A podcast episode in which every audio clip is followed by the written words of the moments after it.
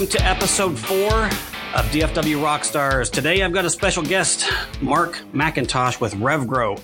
Mark, thanks for being with me today. Yeah, hi, Justin. Thanks for having me.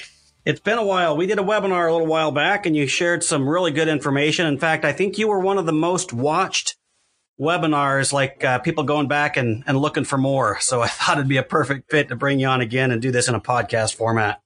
Yeah, sounds good. Thanks, Justin. Yeah. So quick introduction. Um, and, and I'm always impressed, Mark, when I look at your website and kind of read about you. You've got a, you're a CPA. You have an MBA. In your 20 year career, you've been a CFO. You've been an executive with one of the largest staffing firms in the nation the top sales leader for like one of the top CPA firms, I believe, top 10 CPA firms in the country, if I read that right, and director of business development. I mean, you've been around the block a few times. Is all that true? Yeah. Yeah, it is. It is. I, yeah, I was chasing the dream to be a mid market CFO and once I achieved that at about age 30, I said, there has to be more, more to life than this. And always had an entrepreneurial streak. And, okay. you know, once I figured out, you know, got the background in finance and then learned how to sell and learned a little bit about lead generation and marketing, I decided to launch RevGrow about four years ago. And I think that's why I like you, honestly, because you, you put that entrepreneurial streak in there because I'm, I'm not a big fan of finance. It's not my favorite subject. I, uh, I wish I had an MBA, but I don't. I'm a college dropout. Uh, but you know, um, yeah, I mean, that's, that's a seriously impressive resume. And I always love hanging out with uh, fellow entrepreneurs. So but I've got to tell you why. Um, one of the things about the world of self employment or owning a business, entrepreneurship, whatever you want to call it, is it can be kind of lonely, meaning like people think a lot of you, they expect a lot of you, uh, but it's, uh, it's a challenge. There's no straight line to success. Is that fair to say? Oh, no doubt. No you doubt. Had a few roadblock, roadblocks in your day? That's right. Several. So, all right. So again, while we do the quick intro, tell me something, one of your most significant challenges in your career, and it can be along anywhere along that path we just described, but just tell me something that you had to face and overcome and how that impacted you. Yeah. Yeah. Well, that's a good question, Justin. And I, I have a couple, um, instances, uh, call, call them roadblocks, call them fork in the roads that really changed the trajectory of my career. You know, one was um, about in 2011, I came to DFW on a business trip, first time ever to Texas, and we we my wife and I, family, everyone's from the Midwest, and we were living outside Indianapolis at the time. And I, I was doing some calling into DFW in Texas and knew there was, there was something unique. You know, the people I was talking to, they were open, they were friendly, they were willing to hop on a call, have a conversation. And that was all great. And what I didn't know when I came to Texas on that three day business trip was the second day it came upon me that I need to uproot the family and moved to Texas. And try explaining that to my wife as I went home. You know, we had three kids. They were all 10 and under. You know, our mm. entire circle, our entire network, our entire lives were centered within a two hour radius of Indianapolis. So two months later, we had two mortgages, made the move to DFW and the biggest challenge, which, which I realized rather quickly is how important those 15 years in the Midwest were. And my entire network, everyone I knew knew me. It was all based there. So I came to DFW in 2011 without any contacts or connections in really, in any real significance or volume. And so I, I was coming into the market from scratch and that was a very big hurdle to overcome. And I, I thought, well, how in the world am I going to do this? And sure, I had used LinkedIn. You know, I, I'd done a lot through email and cold calling and things like that. But, but that time period, although it was the most, one of the most challenging I've had, it was also one that I can point to as being, you know, really foundational to what we're doing now because I developed some systems and some processes and some strategies for leveraging LinkedIn to not only get in front of more prospects out there, but to do it in a scalable way that, you know, using the, uh, you know, a lot of that's what we're doing today for our clients. And it's either teaching them how to do it doing it with them, or the vast majority of them, we, we're actually out there doing it for them.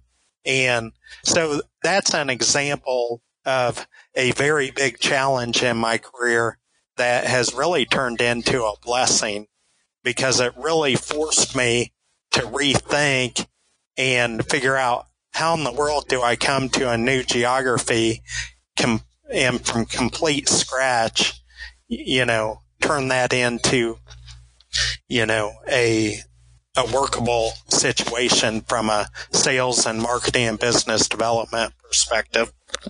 Yeah, no kidding. So I got to ask, you said that you came to DFW, you found the people friendly, and then you learned you had to move. Was that a light bulb moment or was that kind of forced on you by your employer? No, it it was it was on my own and that that's what made it an even more difficult sell to the wife right. and the family. They're like, now wait a minute, you're moving the family to Texas, 13 hours away, and you're not being forced to do this? That's what I was seeing. That was my question. So, okay. Yeah. Are, are you getting um, a raise to do this? No. Right, right. Are they paying for your move? No. All right. And, and we figured, you know, worst case scenario, the oldest daughter is going into the fifth grade. If it yeah. didn't work out, we could always move back. Right. Okay, so this was, but it was a move with your employer. Like you had yes, a job when you yes, got here, I, but you had no network, so you had to build the. You were in sales, then I take it. That's right. Right. That's right. You've done that. You've done some other things, but this was a sales position. That's right. Uh, and now here you are, and I've got a good friend who's in sales. Um, as long as I've known him, he's been in the same area, the same industry. And so you're right. That network is such a huge part of it because when he starts a new business or with a new company, there are people he can reach out to almost always. So huge challenge. Definitely can understand that. Um, well, and it was a and, new office as well. So the office had just basically opened up, you know, oh. for the last six months. So it was a new office for a large accounting firm. It was a new territory for me. I didn't know anyone. A lot of the partners with this new office were transplants, you know, and oh so it, it was basically starting from scratch. Yeah, that's a double start from scratch. well, and so you must have had some success with this because you told me that you've developed, and I'll tell you the what I caught on more than anything else you said were two words: scalable and repeatable. Yes, sir. Those are huge. So, Mark, here's what I'm going to ask of you today. And I know we're both a little short on time, so we're going to get right to this. Do you have a formula that if I applied that, and by the way, I'm going to put this to the test. I'm going to do what you tell me to do, and I'll, I'll report back in with the results. But if, if you were to give me the formula as simple as possible, what would I do on LinkedIn to build up um, a base? that I want to sell into? Yeah, yeah, that's a good question. We have a I have a presentation that I that I give called seven seven steps to grow your revenue using LinkedIn, which I've highlighted the formula. Now, the not not everyone's created equally, so how you implement or how you do these seven steps greatly impacts the outcomes. So sure, the you know, we I'll just give you kind of a high level overview of those seven steps. But okay. the the first thing is is to position your brand and your profile in a client centric manner. And just a couple points on that. it, you really want your profile to read as a resource and do it in a manner that speaks directly to your client's pain. And because they, they care about one thing, what's in it for them. And right. so on the flip side, a lot of profiles out there are really nothing more than a sales pitch or they're, they're a resume. So resume, yeah. Yep, so, so right. the key to step number one is, you know, and it starts with the headline. And, you know, you want to mention in that head, headline, you know, what you do, who you work with, and most importantly, how you help them. That, that's your value proposition. So, and then if you can add a little social proof or credibility in that headline, all the better. So maybe, you know, clients include big name people in a certain um, sector. So you might mention, I, I'll just give an example. Okay. Here's an example of a fundraising consultant. So their headline says fundraising consultant who helps major nonprofits raise more money. Okay. So we know what they do, who they help, and how they help.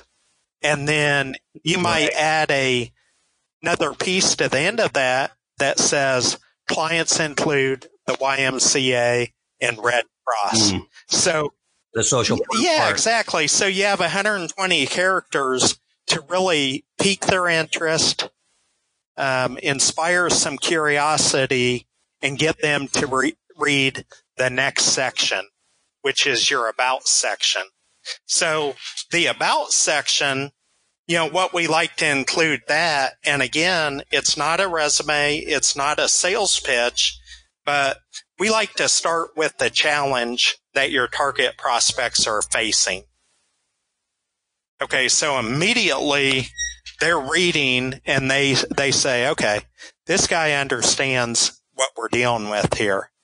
And then you use that 2000 character in that about section to offer some helpful tip, tips and some insights. So we like to say, um, you know, ha- have your profile be a resource and not just a resume. And yeah, and then the third piece in that section is to share who you work with and how you can help. You know, so make that crystal clear. And then the fourth is the call to action.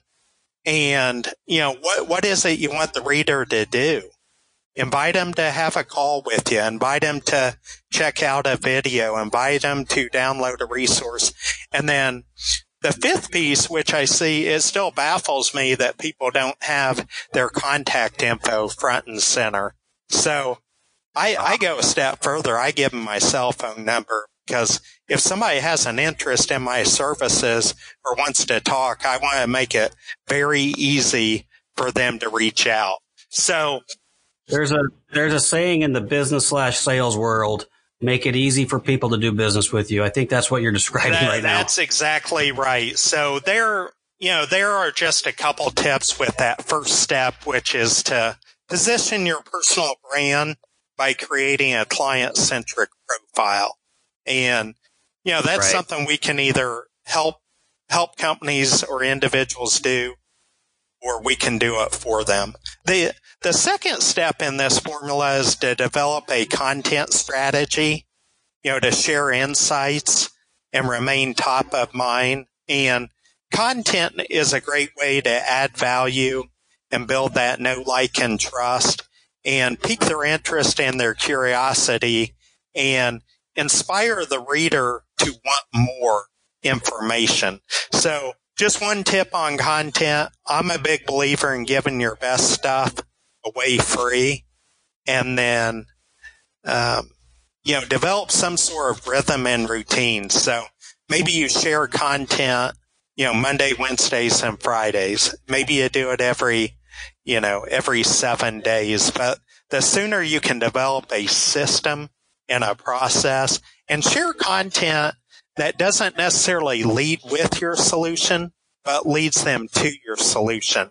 And make sure that it's not a thinly veiled sales pitch, but it's actually a value add resource that is relevant to your prospect and can help them solve a pain they're facing.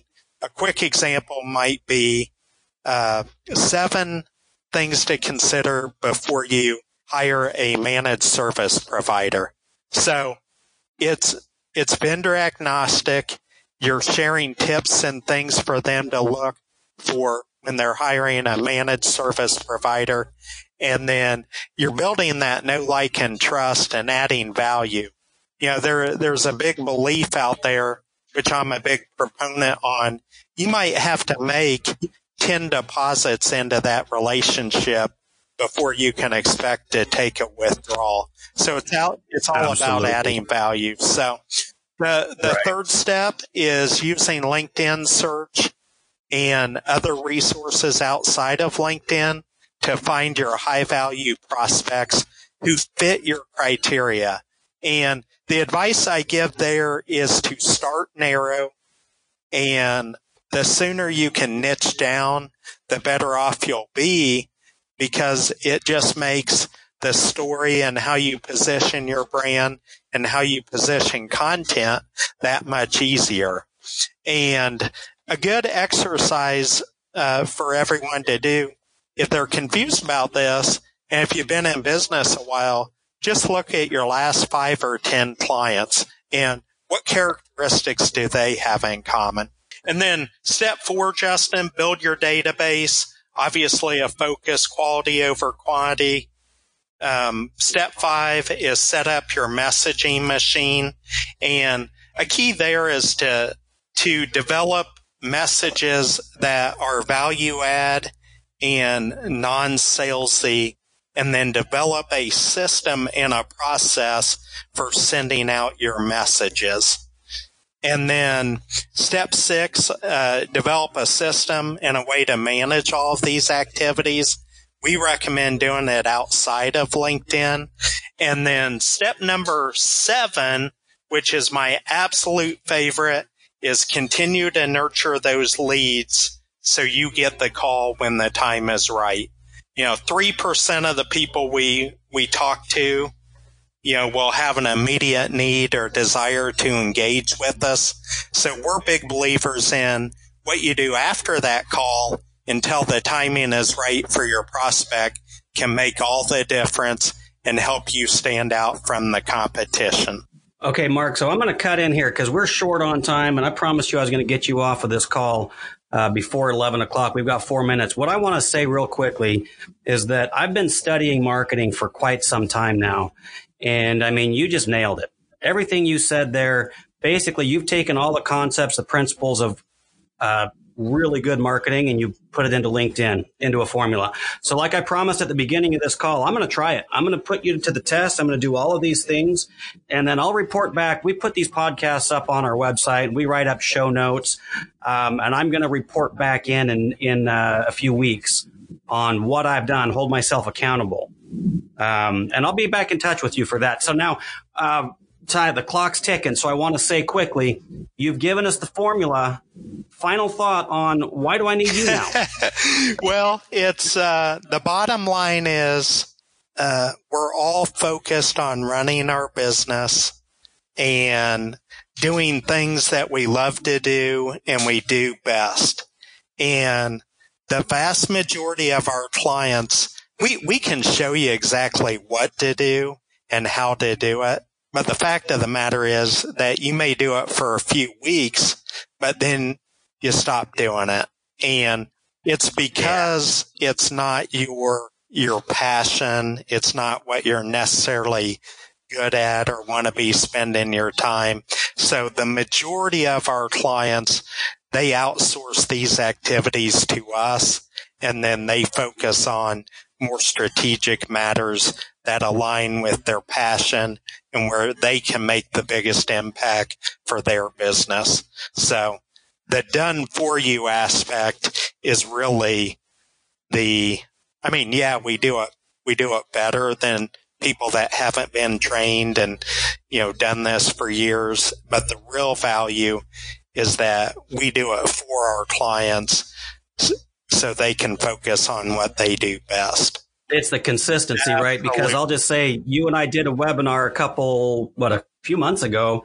And I think I told you then I was going to do all that stuff and I haven't touched it. So yeah. here's my commitment. I am going to do it this time. I'm holding myself accountable. Anybody listening can hold me accountable. I'll put that back up on the show notes and I will circle back around with you, Mark. Um, you know, and, and in reality, I'm probably going to engage with some of your services myself just because I've proven to myself that I won't, can't, don't have time to, passion for, and all those other things you said. I love working with entrepreneurs. I do it a lot. I coach some for different things.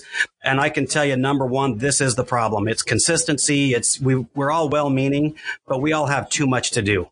Uh, so this is one thing it looks like we can at least get some help with.